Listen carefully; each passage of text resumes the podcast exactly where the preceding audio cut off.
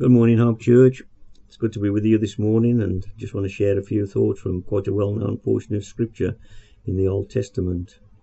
Before we do that, let's uh, have a, a short prayer. Father, I do thank you for this opportunity to meet with your people this morning, either in the building or uh, on the video link. And I do pray that you'll be a real blessing to each and every one. Pray that you'll help them, that you'll continue to be an encouragement to us as we move forward uh, through these times. And I pray, pray that you will speak to us, each and every one of us this morning, through the words that you have given me to say. Lord, that you'll take anything of me away from them and leave only what is good and what is from you. So we ask these things in your worthy and your precious name. Amen. Well, I want to share uh, from a chapter in the Old Testament, in Joshua chapter 2. And uh, we're going to read it all this morning. It's Joshua chapter 2. it says, Then Joshua the son of Nun secretly sent two spies from Shittim. Go, look over the land, he said, especially Jericho. So they went and entered the house of a prostitute named Rahab and stayed there. The king of Jericho was told, Look, some of the Israelites have come here tonight to spy out the land. So the king of Jericho sent this message to Rahab Bring out the men who came to you and entered your house, because they have come to spy out the whole land. But the woman had taken the two men and hidden them. She said, Yes, the men came to me, but I did not know where they had come from. At dusk, when it was time to close the city gate, the men left. I don't know which way they went. Go after them quickly. You may catch up with them. But she had taken them up to the roof and hidden them under the stalks of flax she had laid out on the roof. So the men set out in pursuit of the spies on the road that leads to the fords of the Jordan. And as soon as the pursuers had gone out, the gate was shut. Before the spies lay down for the night, she went up onto the roof and said to them, I know that the Lord has given this land to you, and that a great fear of you has fallen on us, so that all who live in this country are melting in fear because of you. We have heard how the Lord dried up the water of the Red Sea for you when you came out of Egypt, and what you did to Sihon and Og, the two kings of the Amorites east of the Jordan, whom you completely destroyed. When we heard of it, our hearts sank, and everyone's courage failed because of you. For the Lord your God is God in heaven and above, and on the earth below. Now then, please swear to me by the Lord that you will show kindness to my family, because I have shown kindness to you. Give me a sure sign that you will spare the lives of my father and mother, my brothers and sisters, and all who belong to them, and that you will save us from death. Our lives for your lives, the man assured her. if you don't tell what we are doing, we will treat you kindly and faithfully when the Lord gives us the land. So she let them down by a rope through the window, for the house she lived in was part of the city wall. Now she had said to them, Go to the hills so that the pursuers will not find you. Hide yourselves there for three days until they return, and then go on your way. The men said to her, This oath you made us swear will not be binding on us unless we enter the land. You have tied the scarlet cord in the window through which you let us down. And unless you have brought your father and mother, your brothers, and all your family into your house, if anyone goes outside your house into the street, his blood will be on his own head. We will not be responsible. As for anyone who is in the house with you, his blood will be on our head if a hand is laid upon him. But if you tell what we are doing, we will be released from this oath you made us swear. Agreed, she replied. Let it be as you say. So she sent them away, and they departed and she tied the scarlet cord in the window. When they left, they went into the hills and stayed there three days, until the pursuers had searched all along the road and returned without finding them. Then the two men started back. They went down out of the hills, forded the river, and came to Joshua, son of Nun, and told him everything that had happened to them. They said to Joshua, The Lord has surely given the whole land into our hands all the people are melting in fear because of us. Amen. Just wanted to share just a few thoughts from this chapter that I'm sure we've all heard many times before. And as we know, this is the second opportunity that the children of Israel had to go into the promised land. The first time was 40 years ago when uh, they'd had that opportunity and uh, refused to take it because of the uh, the report that the spies had taken back at that time.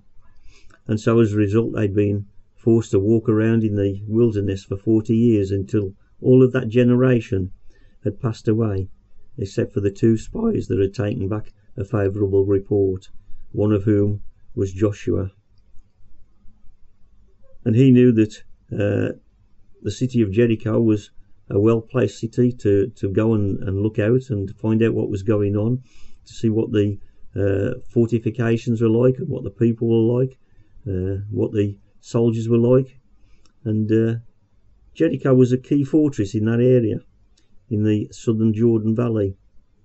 And it was a good place to send the spies. It was a well fortified city. We're told that the walls were wide enough to build houses into them. Uh, they're probably 40 feet thick or something like that.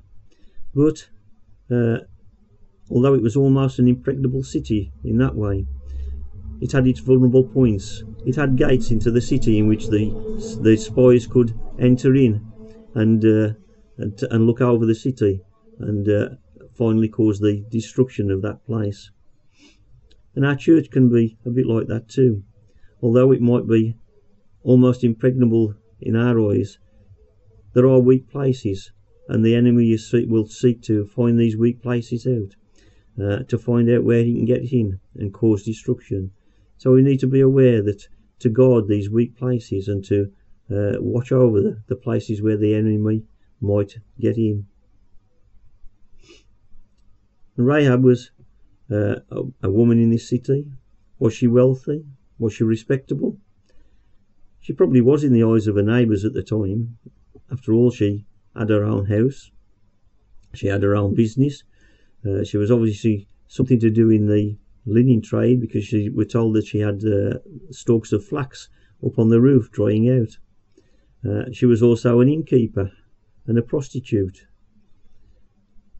But although in the eyes of her neighbours she might have been okay and self sufficient and looking after herself, she was still under the same condemnation with all the others that were in that city. And how many people do we know that are like that? They look as though they're totally in control of everything. They're totally self sufficient. They're looking after themselves well. But yet, they're still under the same condemnation as the rest of the world and the rest of the sinners. Her house was set in the wall near to the town gate. Again, this was a good position because where it was, she could see any visitors that were coming into the city. And uh, because she was an innkeeper, it would be a good position for her to be able to welcome people in and uh, encourage them to stay at her establishment rather than go somewhere else. It wouldn't have been any good having a bed and breakfast down in one of the back alleys uh, where people uh, would find it difficult to uh, find it. And so she had this uh, this house in a prominent position where she could welcome visitors in. And we need to be aware of visitors that are coming into our church. Perhaps not right at this moment uh, because of the uh, restrictions that are in place. But when people come in, we need to be able to welcome them. And our church is not just this building where we are. We're told that the church is the place where we are, our street, our house where we live, and we need to be welcoming to other people that come into our area, into our neighbourhood, uh, give them an encouraging word and just uh, be able to have a conversation with them, to share the gospel with them. It's no good people coming into our area or into our church and going out with any without anyone speaking to them. They need to feel welcome and encouraged. While Rahab was speaking to the uh, the spies, she gives away some priceless information to them about the panic that was setting in in the city. They had heard the reports of the Exodus, were told that they'd heard how the Red Sea had parted for them when they left Egypt, and how they'd conquered cities, the Amorite cities, and totally destroyed them. And uh, the people there knew that the Israelites were coming. They were over the over the border. They were just over the river, waiting to come in. And so, because of this, they they were fearful and they knew what was coming. Not the, the testimony of of, uh, of Rahab, although she was from a sinful, idolatrous city uh, with a poly where they worshipped many many gods, she realised that uh, she would that their God was the only true God. Um, she was already convinced that he was the true way.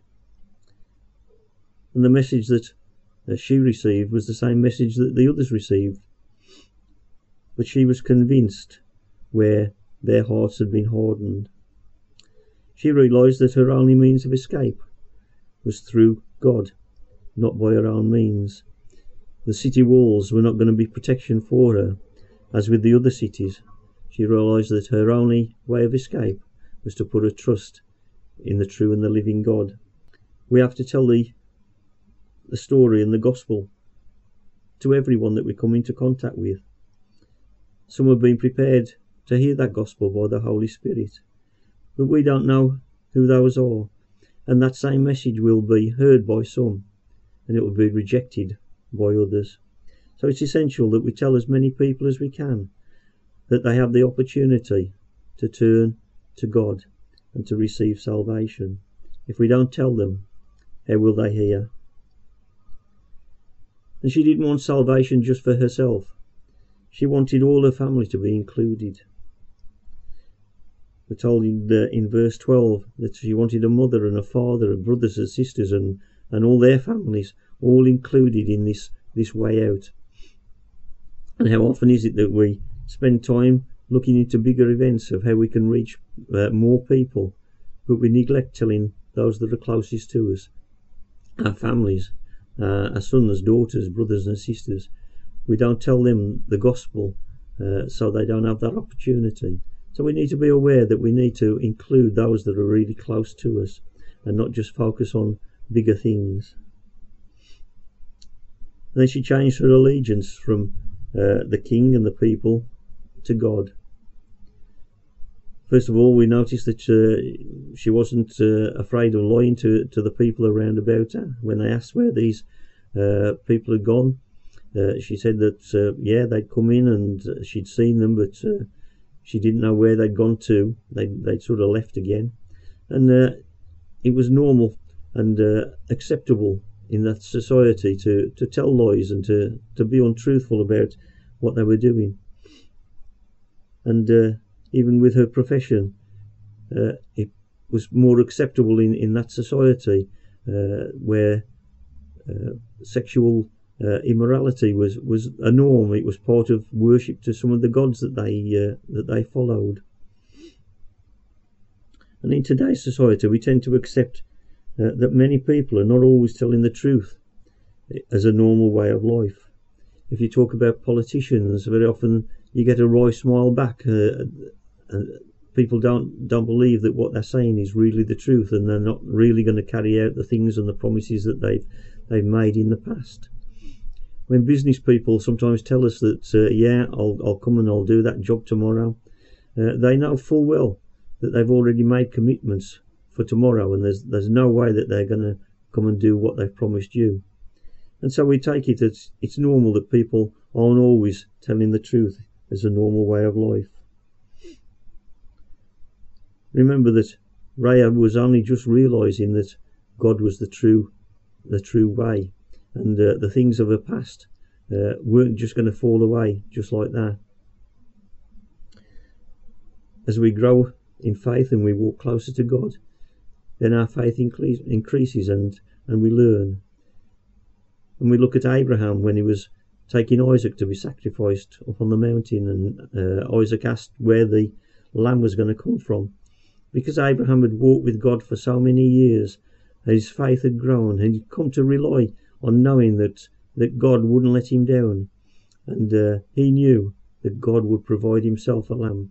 That faith had grown over the years, and uh, we can't expect people to change overnight uh, because they, they've accepted God and Jesus Christ in their lives. Sometimes it takes time for habits to go to, to be taken away, and to be laid down. Just as people grow and they learn more of walking in and following the ways of Jesus, these things uh, will be put aside. The old nature will go away. Secondly, she was going against the king. Instead of having allegiance to the king of Jericho, her allegiance was now moving to the heavenly king. She recognized that there was a higher authority. We must recognize that there's a higher authority in our lives as well. When Pilate was talking to Jesus and uh, he was talking about he had the authority to put him to death, Jesus told him that he only had that authority because God in heaven had given it to him. As citizens of England, we are to uphold the laws generally of our land. However, as we look around, we see many of the laws that are being passed in this land are not according to God's plans and God's ways. And uh, just because they are legal in that sense, they're not always permissible for us to uphold as Christians and to go that way. And sometimes we need to uh, support those that are in positions of power in our parliament and in our uh, governments that are uh, opposing these laws, those that are standing against the, the, the laws that are against God and uh, giving our support to them. But we might also sometimes be called upon to directly oppose those laws. Remember Daniel when he was told that he had to bow down to the statue? He just totally rejected it and refused to do that. And are we prepared to do to go that far? Are we prepared to be in the same shoes as perhaps Rahab was, where uh, she opposed the king's ruling, and uh, that would be punishable by death because it would be treason against the king? Are we prepared to put our lives on the line for what is truth and what is right uh, in our lives? As we read on, we see that she, she obeyed the spies and was saved from the destruction of the city. But more than that, we read that she became an ancestor of our Lord Jesus. In Matthew chapter 1, verses 5 and 6, we see her name listed there in the line uh, leading down to, to Jesus. So we see God's not able to give, God is able to give far more than we need. She was just asking for her life and her family's lives to be spared. But look what God gave her in the end. She was a direct ancestor of our Lord Jesus Christ. This is evidence of the grace of God to each and every one of us. If we prepare to put our allegiance to Him, His grace will be sufficient for us. And look what He will do for us as we move on in Him. So, as we look at the spies, as we've already mentioned, Jericho was a, a key fortress in that area. Joshua no doubt had remembered his own experience as a spy earlier on, when he'd gone there the first time round, and he knew that if Jericho was conquered, the rest would be easy. And the way was not easy. The Jordan had to be crossed, and uh, it was in flood. We read in chapter 3, verse 15, that uh, at that time of the year, the Jordan River was uh, was in flood, and there was no easy way across there wasn't going to be a miracle for them like when the uh, the rest of the people went went over later and the the river was dried up. Uh, they had to swim across or wade across. It wasn't going to be easy for them to get there. And life isn't easy for us as Christians, is it? Sometimes. How often we find ourselves in the middle of a flood of problems. But as long as we're in God's will, He will give us the stamina and the ability to get through these difficulties. We're not promised that He'll take all our problems away and He'll remove the, the difficulties from our, our, our lives, but we are told that He'll walk there through them with us. He'll uphold us and He'll even carry us on His shoulders as we go through these difficulties. And they got through and they went to the local B&B as travellers. And again, what better place to find information out? other visitors would be there, perhaps sharing where they'd come from and what they'd heard and things that they'd been doing. And we very often see on TV programs when the police want to uh, know information, they go to the local hostelries where the local people are going, where the the information is passed from uh, one to another. They go where the people are. And as a church, we need to be people in that position to know what's going on around us. How can we help people's needs physically, let alone spiritually, if we don't know about them? If spies came into our church building, they should be able to tell the state of the surrounding people by the activities that are going on in our church setting or in our street. People should know what's going on round about by the activities that uh, are going on in our household, the things that we do, the way that we look after other people round about us. So we need to be aware that we know where we are and what's going on, that people can uh, can share in, in what we're doing. They were immediately rec- recognized by Rahab and the townspeople. That in verses 2 to 4, the people knew that they were strangers and they, uh, they were different. No doubt they drew attention to themselves by their appearance. Just remember they'd had to cross the Jordan River, so they'd be wet and dishevelled and a bit of a mess. And maybe by the questions that they, they were asking, they were drawing uh, attention to themselves maybe the way they spoke, talked in a different accent, uh, with with a different way of uh, communicating with one another. When I was uh, in in work and uh, very often travelled around the country, one of the comments that would come out very often uh, in the beginning conversation would be uh, about being a brummie, but that's a, another conversation again. Whatever the reason, People knew who they were. They knew they were different, and they knew that they were the Israelites. And we recognise by what we are when we come into when people come into contact with us? Do they know that we are Christians? Do they know that we are following a different way of life and a different allegiance to the normal one? And although they were in the company of Rahab, they didn't enter into the sinful activities in verse 8, uh, her way of life was probably acceptable to the idolatrous, polytheistic nation to which she belonged. As we said earlier, sexual practices were quite common in parts of worship to their gods.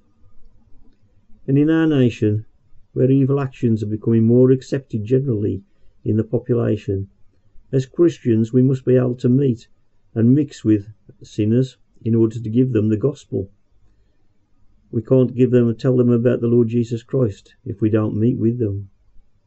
But at the same time, we need to be, keep clear of the sins that are being committed. And we can only do that with the help and the power of the Holy Spirit. So we need to be aware and on our guard about being drawn into the things that are going on round about us.